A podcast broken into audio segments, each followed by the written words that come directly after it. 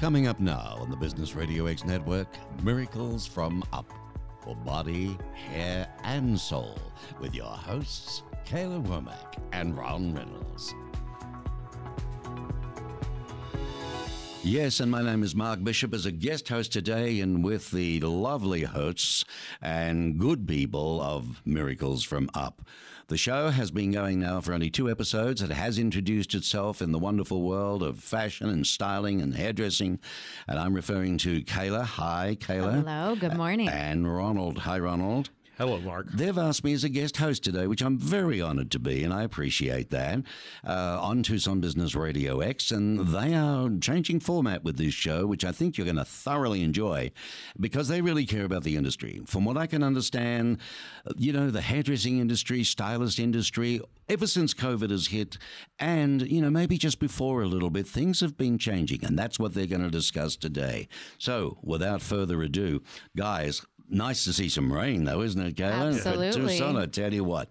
Ron, let's start with you, mate. You're almost 64 years old, and you were born into the salon industry uh, with your mum. She was a stylist. Yes. And uh, so, what are some of the things that you've witnessed in that amount of time? Uh, I guess you could, uh, boy, what a span. It goes back to powdered soaps, colored dye, or hair dye instead of hair color. Mm-hmm. Um, we had uh, segregated uh, sal- or industry. The men had to go to barbershops and women went to salons. It was illegal for men to go to salons. Mm-hmm. You're unless you were- no, unless you were a male hairdresser. Isn't that funny? And- Isn't that funny? so- well, a little bit funny, but it, Yeah. it's more or less racism, isn't it? Actually, I think it was 1971 that they finally legalized unisex hair salons here in Arizona. Oh, okay. And uh, that was a lead from a few other states, but it, and it just took a while to go across the country. Uh, mostly, probably uh, 95% of the salons were commission salons. And uh, now it's probably the other way around 95% are booth renters, uh, whereas everybody is self employed in the salon. okay, we're going to talk commission, commission sales reps, commission, commission, commission.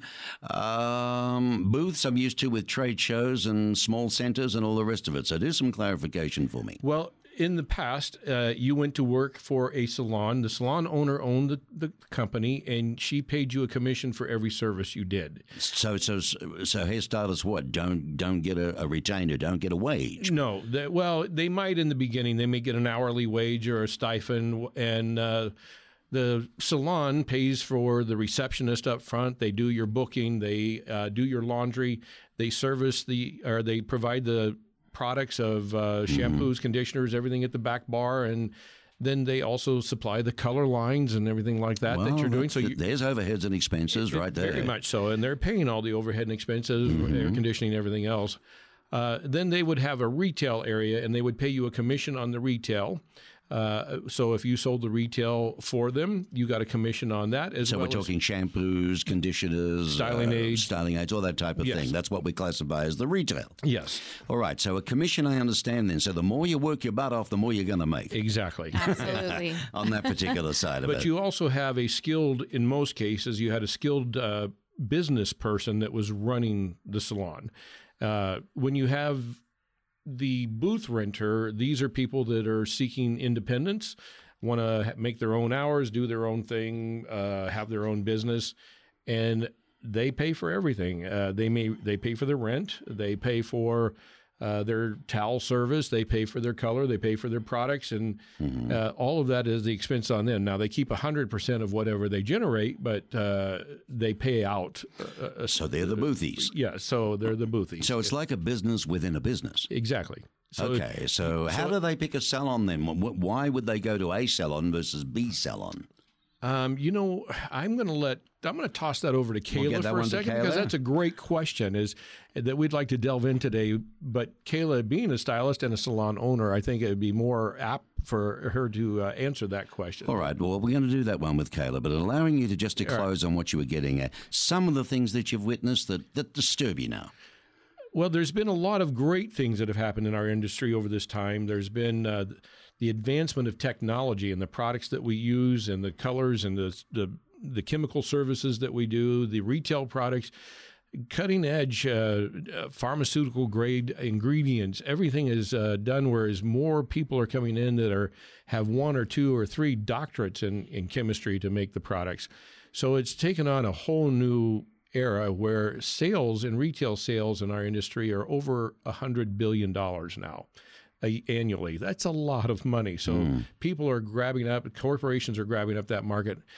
One of the other things we've seen in that whole transition is now seven different corporations. We used to have a, every year there would be about 35 new product lines that came out. Uh, w- back in the day, I can remember when Germac came out and everybody was so excited that we had this product. And then Paul Mitchell came in and started making sh- a line of shampoos along with a couple of other companies and stuff. And and look what it's done for them, you know, over the years. Um, but uh, for the most part, there were a lot of independent people involved in the business of manufacturing and distributing. So when I was first coming in as a distributor, I would come into a salon. I might have to wait 30 minutes because there might already be two or three other sales reps ahead of me to talk to that salon Oh boy. and they represented a variety of companies. Probably here in Arizona, we had 25 distributors probably i- in, this area alone in Arizona.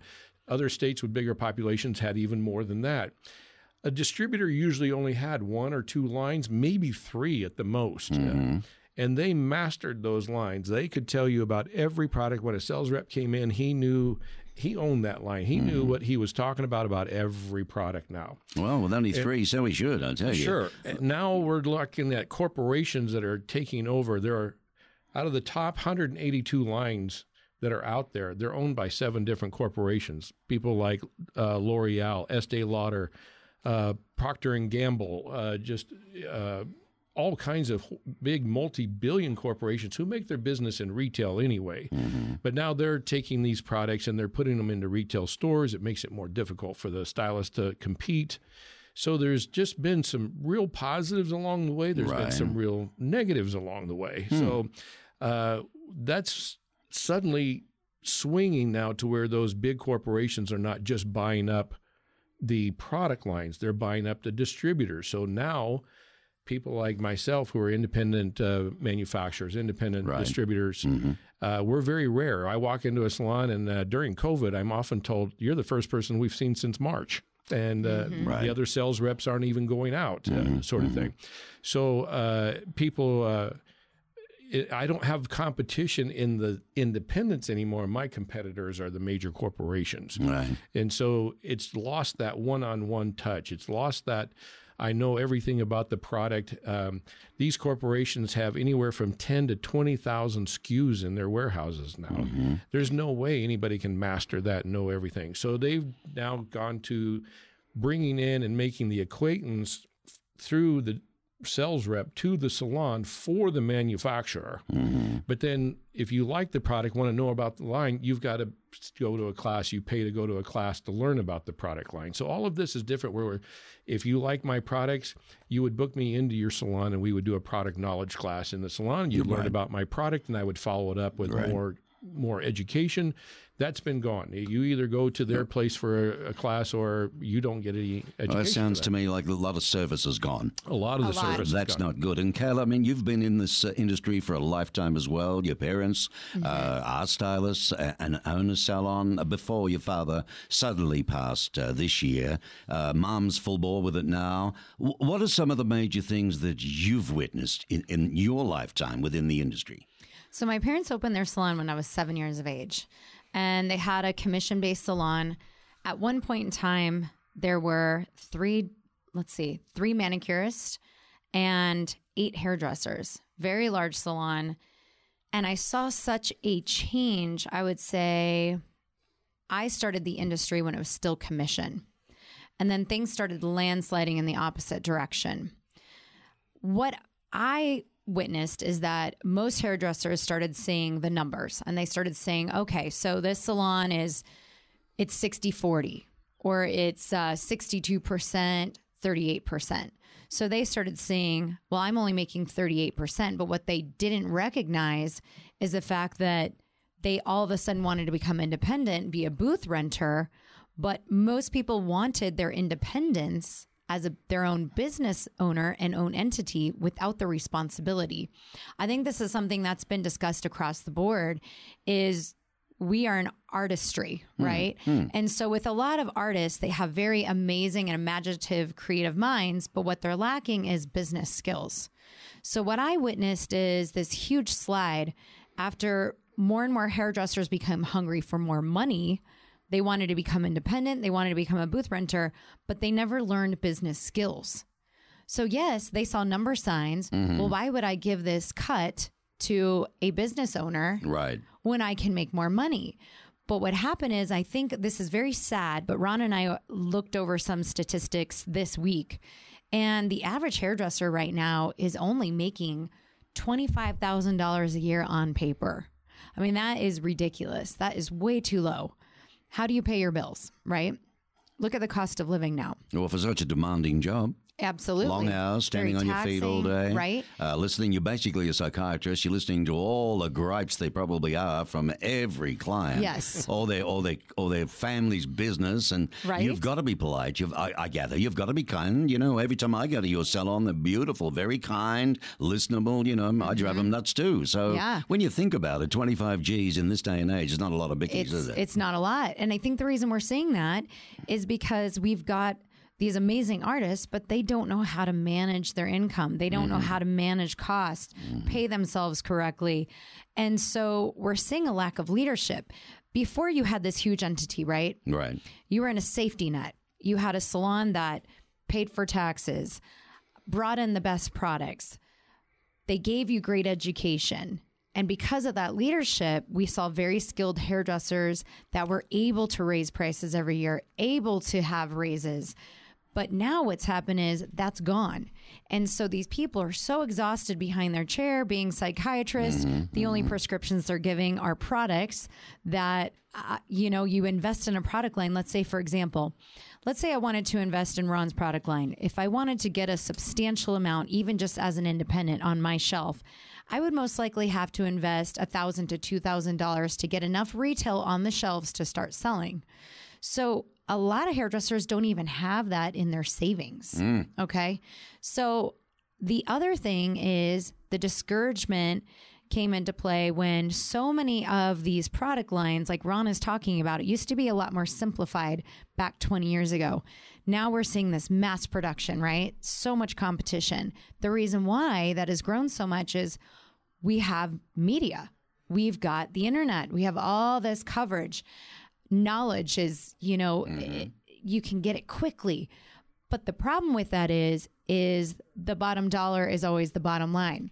So these companies come into salons, they're professional grade like Ron was talking about prescriptive base, but then we've got big corporations that come in and buy them out. What does that mean? That's taking away the cream and crop of the business. That's our butter, right? Mm-hmm. That's our extra income as a hairdresser. So when these big corporations buy them out, let's say Paul Mitchell, right? Um, let's see, Shaper Hairspray was one of them. Shaper Hairspray was huge in the salons way back when. Big corporation bought them out for millions. Then it no longer was a professional grade product. Now we see it in Costco and mm-hmm, Target. Mm-hmm. So, what does that do for us hairdressers? So, we continue to invest in lines. To me, it makes it look they- cheaper for number one. It does, but see what but they're But they try selling. to get to the mass market, aren't That's right. But they're competing with you. they're competing with us, but no longer because once that product is on the shelf of Costco or Amazon, guess what that does? We're cutting out the professionalism. So they've bought it because they're selling a professional name. Mm-hmm. What happens after they buy this, and a lot of a lot of our the people that come into our salon don't understand that they're buying the name, but when it's bought out, they're actually cheapening the ingredients. Yep. Okay. Right. So people don't know that. So it's no longer considered a professional grade in our eyes. But what happens to us? Then now we have to go look for another professional line in hopes that they're not going to sell out as well and we're going to be out that money I in see. the long run. So this has been happening, I would say, the last 20 years. Okay. And it's very discouraging. It's been for chipping away companies, all this right? time. So hairdressers are making less and less.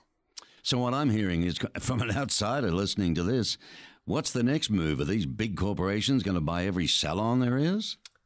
I, well, they are doing some of that already, but they're buying up the chains of salons. Uh, Mm-hmm.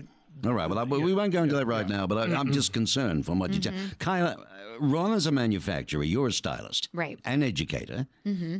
You know, do you agree with him that the industry is broken? And, and if so, what, what's the biggest single issue that you think is the cause? I definitely see that it's broken and it's been broken for a while. And that's why you see something like COVID hits, right? So when you've got a fracture in your foundation, all it takes is one hit to take down the entire industry. So what I'm seeing now is a lot of hairdressers I talk to have quit the industry. They're working at Target, Amazon, other jobs because maybe they were down 30% in sales because we all know there's people that are scared to come in for their hair, right? Mm.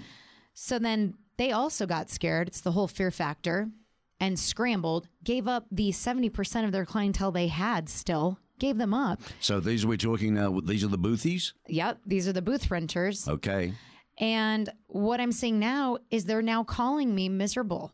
They hate their jobs, they miss doing hair, but now they're starting over. So is there hope? There's absolute there's always hope. Well, you know why they're missing it terribly too? Because it's a profession. It is. It's an art. it's it's an art. and if you love your profession like an art, Mm-hmm.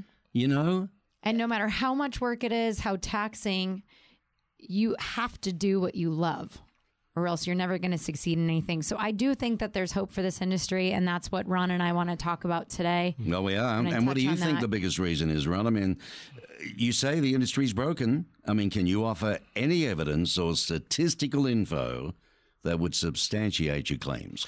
according to the Department of Labor, the first thing I would say is is that I believe people have a lack of education of business skills. That is the number one thing.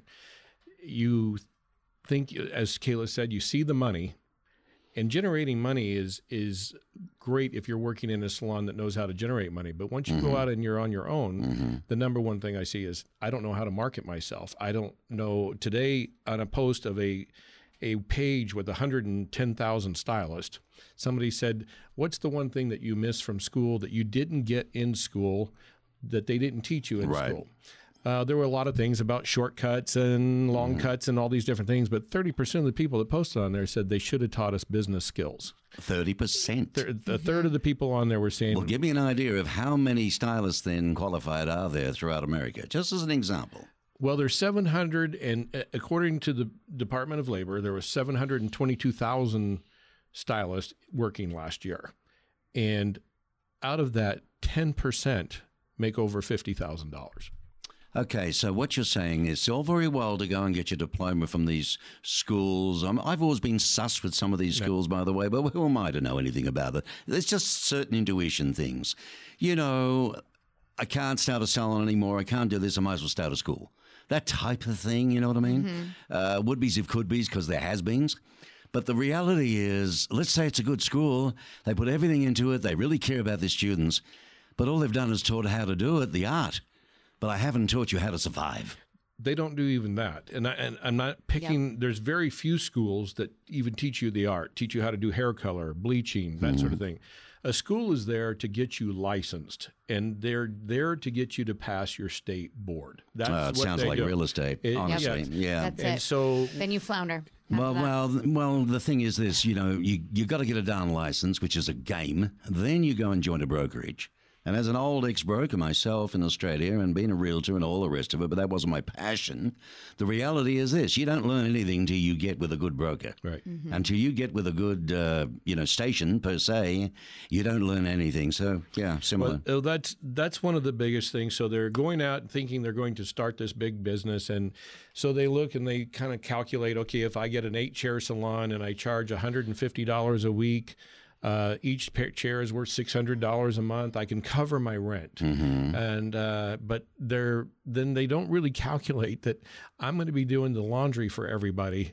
You know, I'm going to be doing the towels. I'm going to be unless it's a suite rental.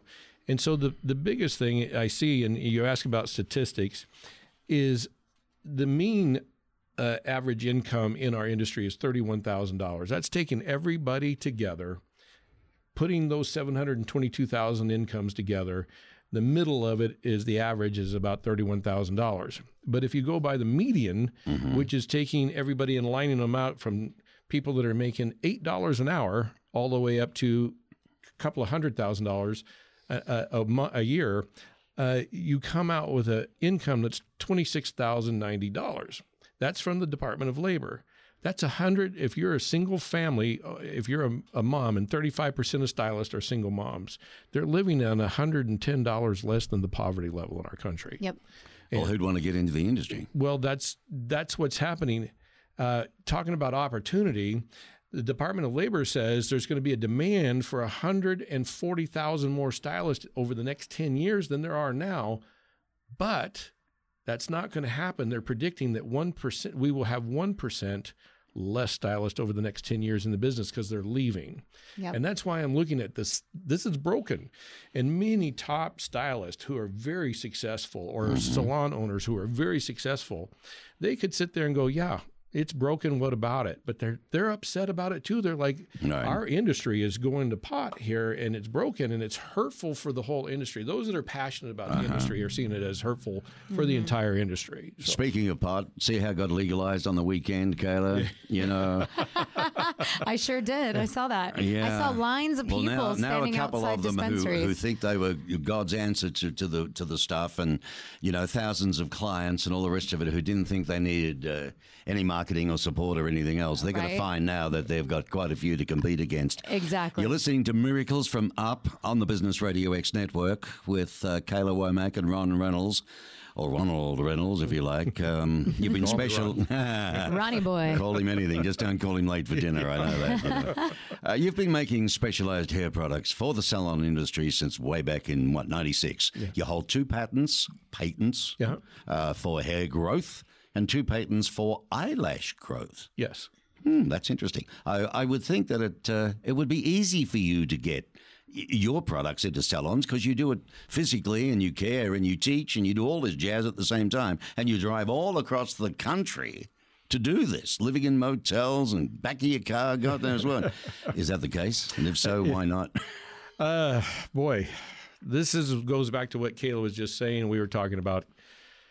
Uh, people have moved away from retail in, in the salon business. They're, I would say, more than 60, 70 percent don't even retail anything in their salon. Uh, A lot of them, out of that 60 or 70 percent, I'd say about 30 percent go down and buy inferior products at a at a place to use cheaper hairsprays, cheaper shampoos. Well, but because life has become tougher with dollars, and you look for that. I mean, you go into Safeway, and, and, and you're looking for shampoos that one can afford. Well, you you're looking at the retail. I'm talking about the stylists. The stylists are doing that. They're going and buying cheap stuff at, at different stores and using it Terrible. and using that's it not a good salon. thing. No, So the poor mug sitting in the chair, like me, wouldn't have a clue. right. So you you uh, and and what it does is it brings down the income.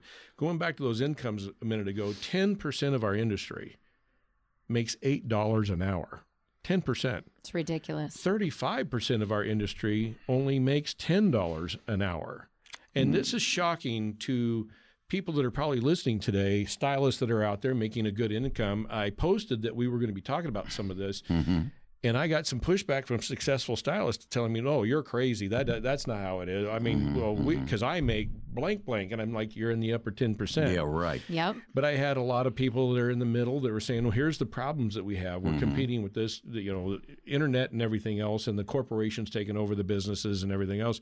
When I started in the industry, a very good salon right here in Tucson, and now products where they retailed at five dollars. Now they retail at twenty five dollars. Mm-hmm. The same Yeah. product. Okay, so take that into consideration of how much. I mean, you're paying for the product and everything else, but they carried thirty thousand dollars worth of product on their shelves to retail. Yeah, that's a lot. And you have to buy that up front, don't you? Yeah, they do. Yes, you do. But they moved it every month. Oh, They moved it every month. Now this is before the corporations took over. it all. okay. But what we what we have here is we have now when you walk into a booth renter salon, they have no retail and they're not really interested in getting involved in retail because they've made up their mind that you can't retail in this business.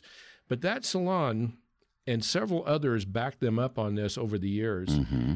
if you're in a stylist, you should sell enough retail to pay your rent and to pay your electrical bills and your til- utilities and pay for a three week vacation every year for yourselves and a nice vacation. And those salons go to exotic islands, they do trips all over the world, and those salons really do. Now, I, I will tell you personally uh, that I know people that take four or five weeks vacation a year and they retail at least a thousand dollars a week of product and they're just one person in a salon in a booth rental or in a suite rental. So now when i go around i've got to go fishing for a lot of people to find somebody that wants to retail. That's one of the biggest problems. Caleb, based on what he's saying, I know that you go through a lot of up products uh, in your salon, Kurt and Kwana, here in Tucson. If the industry is broken, how, do, how does your salon retail so much? What, when others don't? I mean, is there a formula or a secret? I honestly think it's because of the fact that early on I was very involved in education. I have a fantastic foundation with two parents that were very successful hairdressers in the salon industry for almost 40 years, which is something unheard of now. Most people give up at about year 20 or less. I've been in over 20 years now, and I think the difference is is when I have someone in my chair, I do not push sales to be uncomfortable. Okay, that is the last thing I knew. I do. I avoid that at all costs. But what I do is I educate them.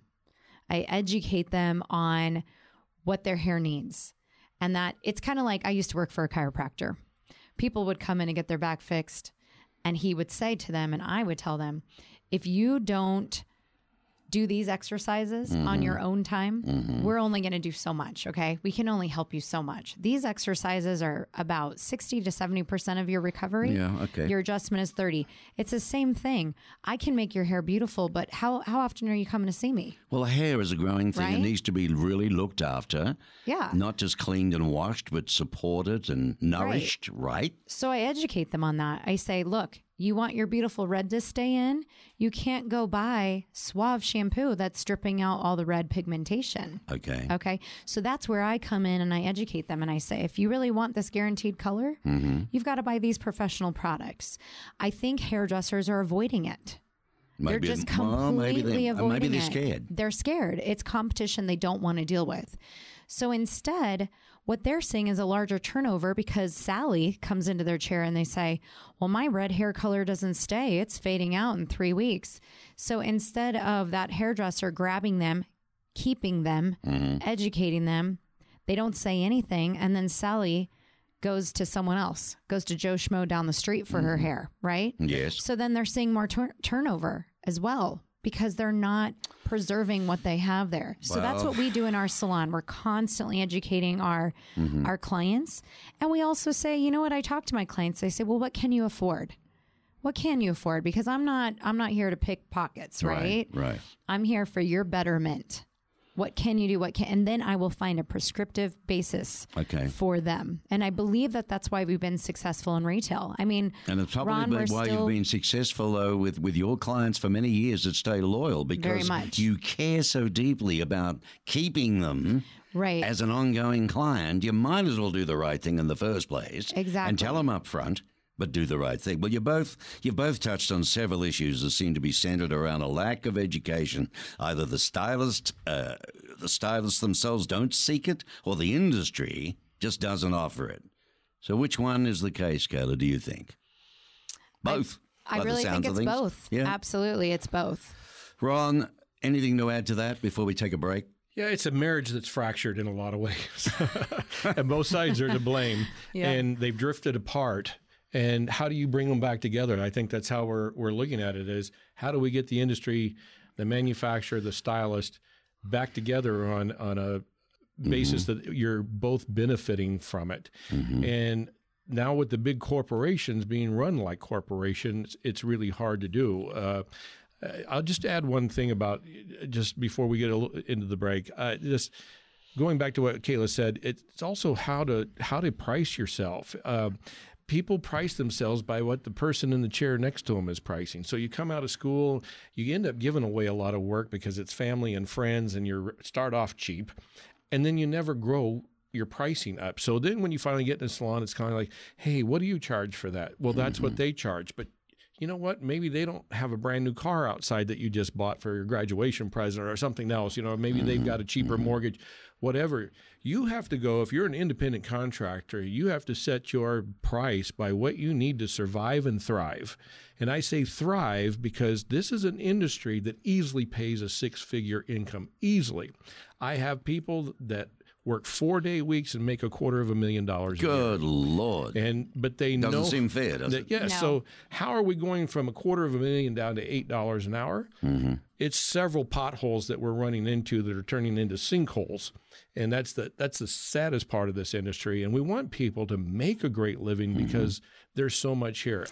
Well, I tell you what, it's almost sounding like you're going to have to have a massive town hall in different cities across America and invite everybody. It, it may be the way it has to go, but getting them there is Is another thing. Another thing. Interest. So- You're listening to Miracles from Up on Tucson Business Radio X with your host, Mark Bishop, and more importantly, Kyla Womack and Ronald Reynolds. Now, why don't you guys talk about Up? Well, I, I've had other people tell me your down products are so good. Why? Well, I think number one is we don't have products just to have products. Um, we are a small line. We don't even make shampoos except for our patented hair growth system, which is more for your scalp than it is for the hair. Um, we are about taking something in a need in the industry and making it the best it can be. We do not go out and just produce something and run it out. First of all, I can't take it into market if I don't like it myself. Uh, if I'm not happy with the results of what I'm getting, I, I, I don't want to produce it. But then there's the competition factor. So I need stylists to test these products, tell me what it needs uh, to be added or what needs to be taken out. And we test things usually for about three years. Kayla's known me a long time. Yep. And we have a, uh, 12 products in our line, and that's it. After after 26 years, we still only have uh, we still only have uh, 12 products. You know why? You specialize in that then and you don't set your. We're very specialized. The second Keep it simple, stupid. Yes. Um, once we get about uh, ninety percent or better approval from those uh, very rigid stylists, we we take it to the next level uh, of getting it into the salons and supporting it with education. And we're very, very much our focus is always not only on the performance of the product, but how it leaves the integrity of the hair. And we don't add harsh chemicals like alcohol to almost any of our products. Uh, our we don't use resins. We uh, have hair that is very healthy when it's over, a scalp that's very healthy, and we like it that you can run your fingers through the hair and not break your hair off and that sort of thing. And Kayla Salon moves a lot of product for us, and and they're. Uh, I wish every salon was like Kurt and Kwana Salon. I'd be a very wealthy man if that was the case. but they We're uh, trying. They do a great uh, a great service to their customer with our products, and we have volumizers that we specialize in fine, thin, and thinning hair. We have volumizers that make you look like you have 45% more volume, so you almost look like you have twice as much hair when you're done. And, Wow. And they last until you shampoo them out. And they have great memory. You can just reheat them in the morning and they just swell everything back up. Sounds marvelous. Where can people visit? You've got a site. People can look at these products. thebeautycartel.com Mm-hmm. is our site, and uh, you can see all of our products there and explanations. Explanations and so on. and Fabulous. educational videos, that sort right. of thing. And by the way, uh, listeners, if you'd like to comment or you don't agree with anything, that's good. This show is going to get better and better. Lots of guests are coming on when they realize the value of being on it and don't think they don't need it. So, you know, you could get an invite. But more importantly, if you've got any comments, send them to Ron. Email Yep. to Ron Reynolds. What's that address? Ron Beauty Cartel at Gmail. Ron Beauty Cartel at Gmail. Okay, and they'd love to get your feedback on it. Now, Ron, the statistics you gave, it shows an extreme income gap between the top 10% of a stylist and the bottom 50%. You, you travel the entire country calling on salons and doing ride alongs with reps, you know. Uh, is it a regional thing that some areas are more affluent, so therefore the stylists in those areas make more money? Again, statistics never lie. The, uh, there's an old thing in business, and I was in international franchising, lived in five different countries, setting up franchises. And there's a number, there's some a business uh, a rule that the numbers never lie. And so when I first heard about this discrepancy, and and I heard people telling me what they make, I had thought, well, it's got to be a regional thing. It's got to be where they live and the cost of living, that sort of thing. The- Right, and, right. And uh, it turns out it's really not. You can go to Washington D.C. That's the highest income in the country for a stylist, eh, but it's only about ten to twelve percent higher than the the other regions. Mm-hmm. Boston, Massachusetts area, that's kind of a high area. But you know where the high area is? Why? Wyoming, the least populated state in the union, pretty much, uh, or one of them. Interesting. Why? Why is that? I mean, Well, because people there run a business uh, uh, is my my thinking is they run a business uh, like a business. They're hardworking. Number one, uh, ranchers, farmers, and things Oh, like salt that. of the earth type. Salt of the earth. they show up for work every day, and that that is a problem in our industry as well. As Is it? people don't, they get down. My great this industry isn't rife with drugs, is it? Like like the entertainment industry. Uh, no, maybe back in the uh, seventies In the and seventies, 80s, stylists, you know, I think of shampoo with Beatty, you know Yes. what Oh I mean? my goodness. but it's it's it's not any more populated in that than, than any other industry, and, and pretty much they're all self-employed now and having to make income. There you go. So, well, Kyla, as a successful stylist, and you're one of the best there is, like, you know, what advice would you have to a stylist who's coming out of school or someone who just doesn't know uh, why, you know, they aren't making any money? I mean, how should they hit the restart button? What can they do? Well, this is the really hard thing is my daughter, for example, she will be graduating school soon. And to be honest with you, I really don't know how she'd be making it without myself and my mom mentoring her. I have another friend, her daughter wants to move back from Seattle, Washington because she can't make it either. She graduated beauty school, doesn't even know where to start. What's happening is there's no motivation in salons anymore because what would motivate me when I'm independent to bring up a new hairstylist if I'm not making something off of them, correct? So why would I want to take endless hours mentoring someone and building them up if I don't gain from it?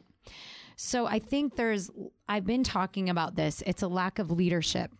People have become very selfish and very selfishly di- driven in this industry.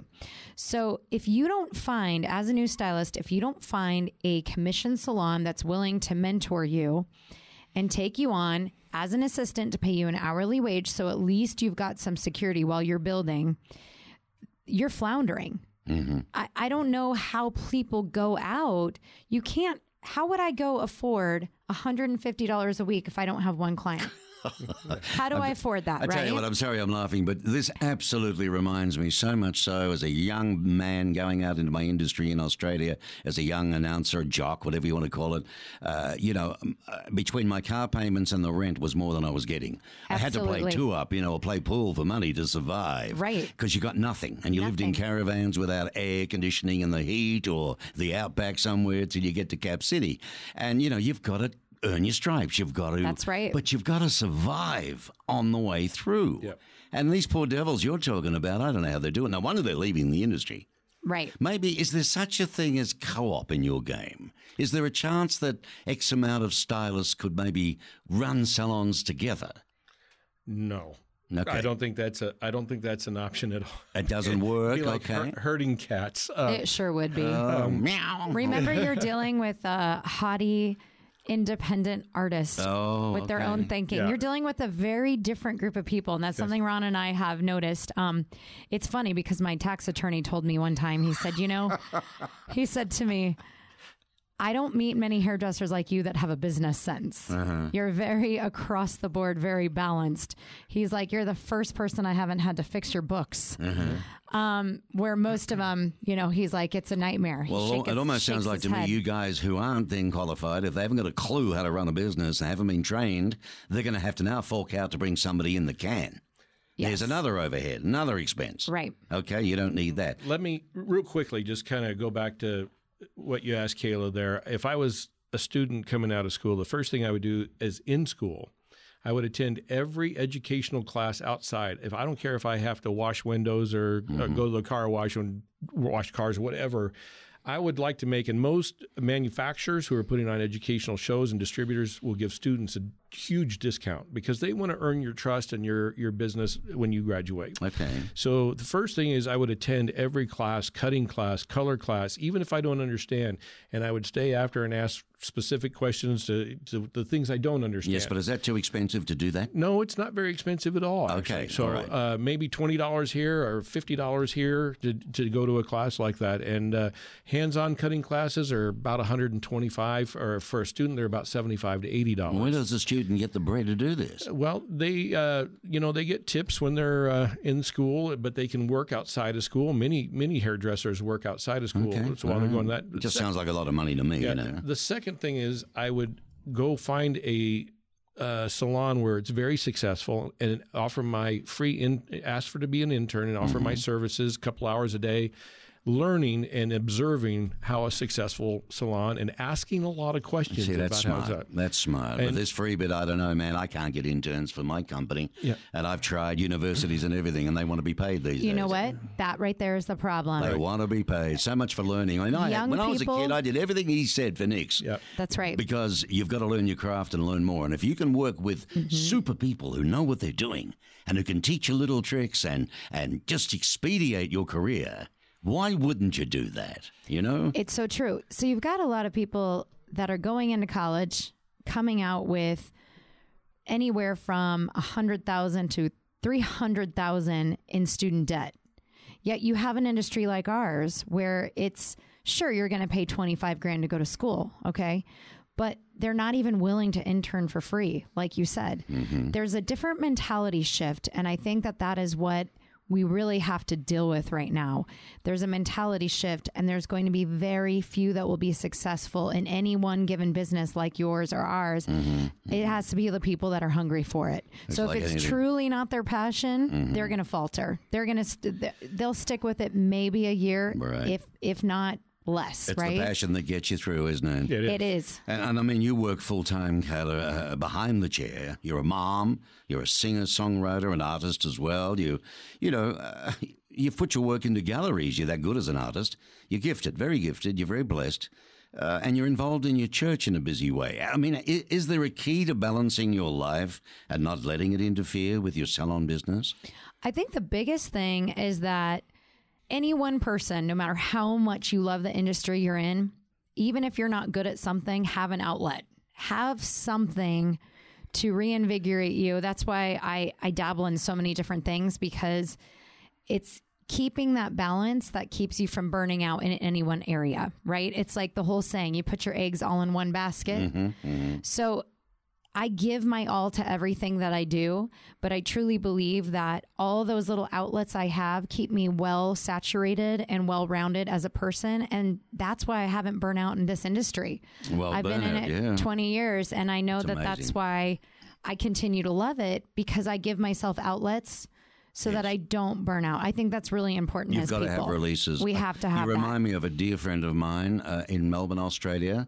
Um, when I was going to night school, learning my career, starting at school to, to do radio, uh, he became a hairstylist. He loved it. He was very good, Mm-hmm. but he went nuts. He literally went insane. Yeah. You know, uh, by doing, I don't wanna do that. by doing the job.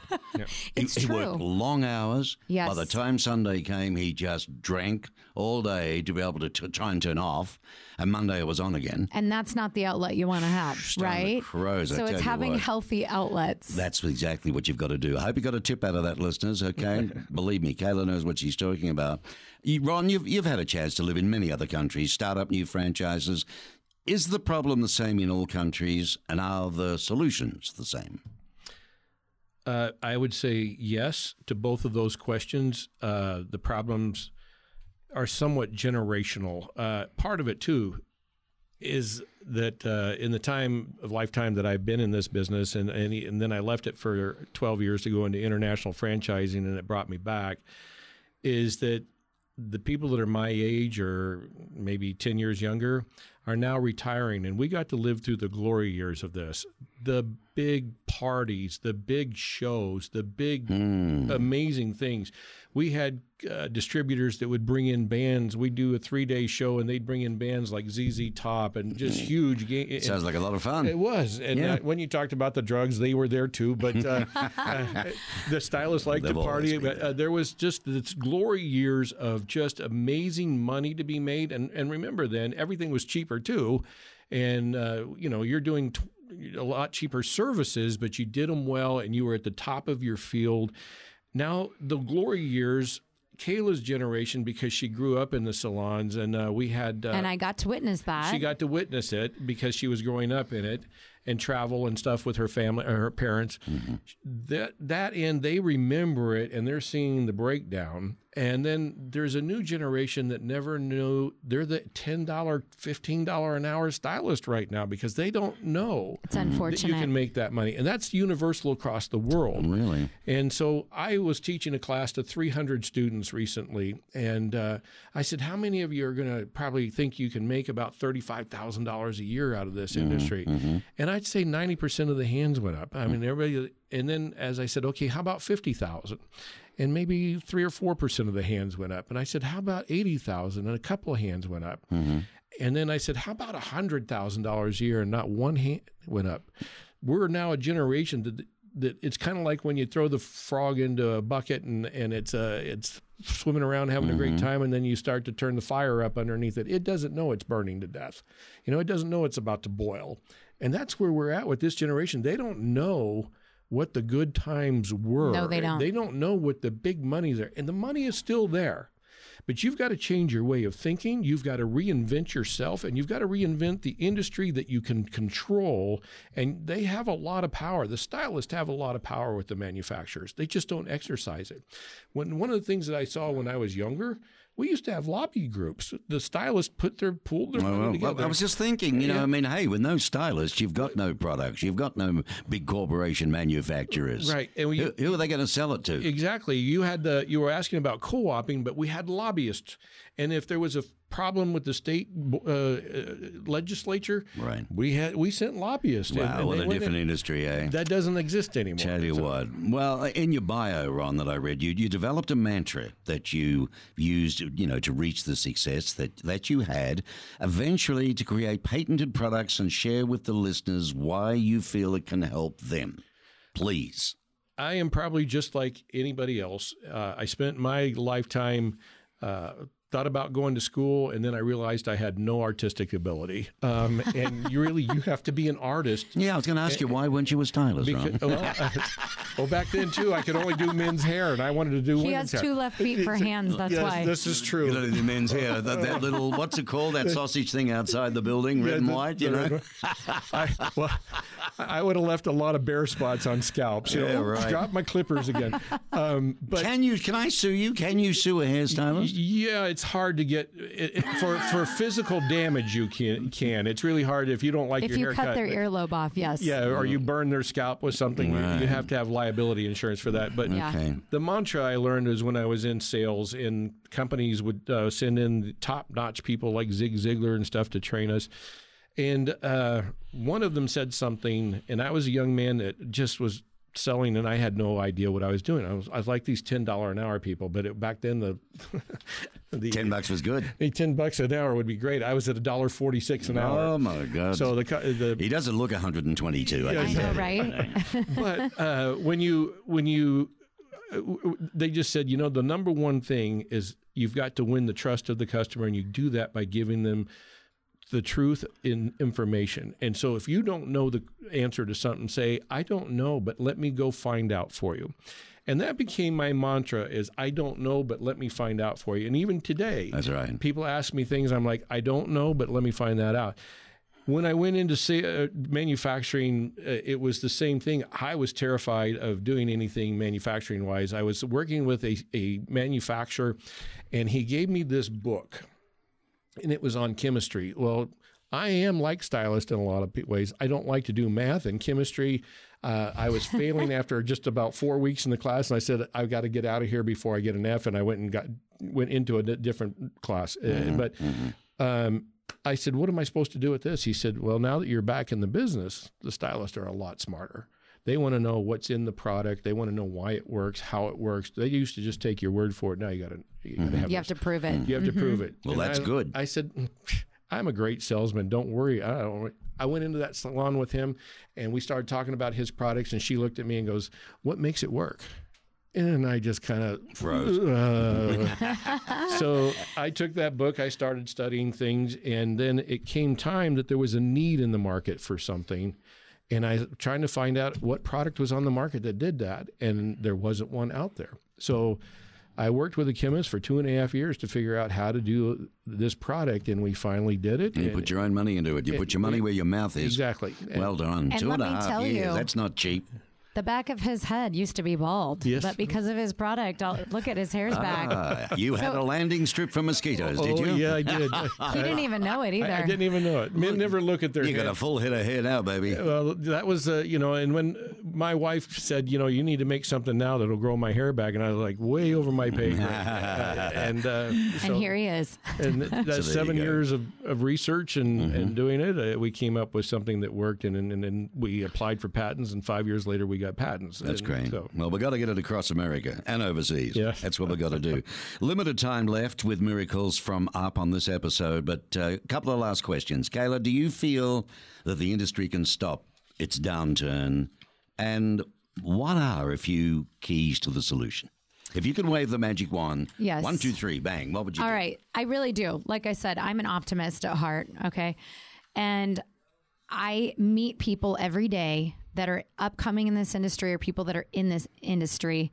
And I believe the heart of the matter is that if we bind together, that's why Ron and I, when we educate, we like to give people back their value. I truly think that it starts there. I think hairdressers, if they could find their value once again, know what they're worth, and start acting that way and reunify one another. Salons used to be very unified. If we get our heads back together and stop acting selfishly and so independently and help each other out, I think we can start seeing a difference. For me, it's like you said, you want to intern people, right?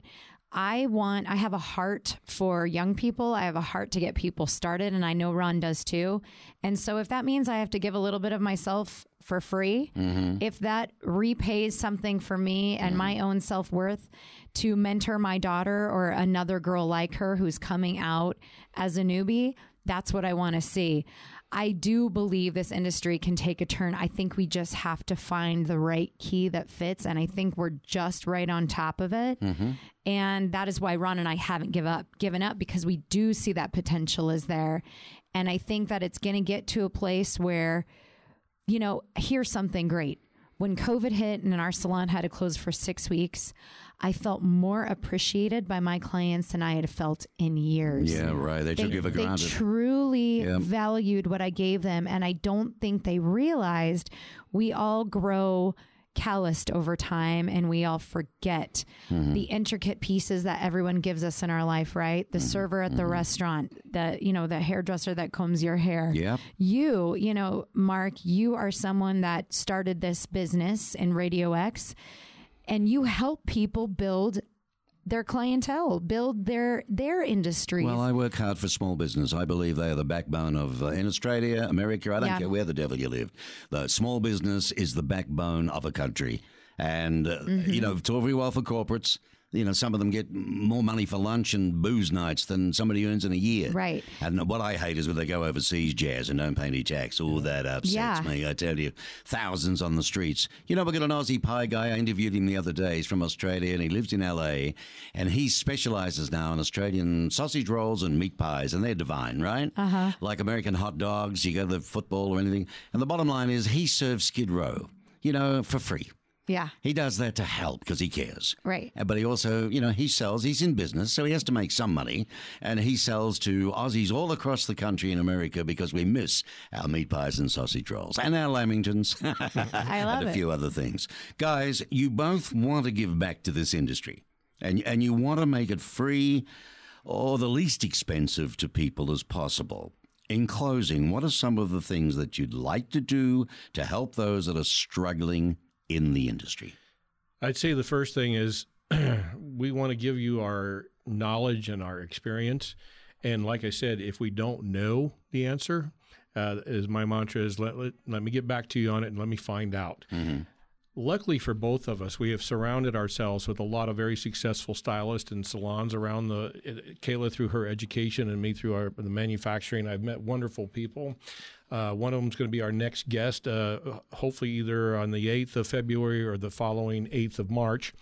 And she changed her career at 50 years old. She retired and hated retirement, came back out, and she uh, went through beauty school and all through beauty school. Good on her. Yeah. Um, You're not finished. I mean, you yeah. that's young. Yes. 50. And six years later, she's got a beautiful salon in Northwest Phoenix, and she's a commissioned salon, and she has three people in her salon that make over a hundred thousand dollars a year. Fair Amazing. income. And wow. So, uh, she's now building her second salon up in you want to mention it? Everybody's going to rush to get a job there, you know? Yeah, her Right? name- well, her name is Miss Candy Walter at Design Me Salon up there, and she's opening a new salon up in Sedona, a second salon, and building a second home up there. I might have to go Yeah, so mm, I live love in Sedona. Sedona, part time and Love work for Candy. But Same. We, we want to bring this education free. We want people to listen to these broadcasts.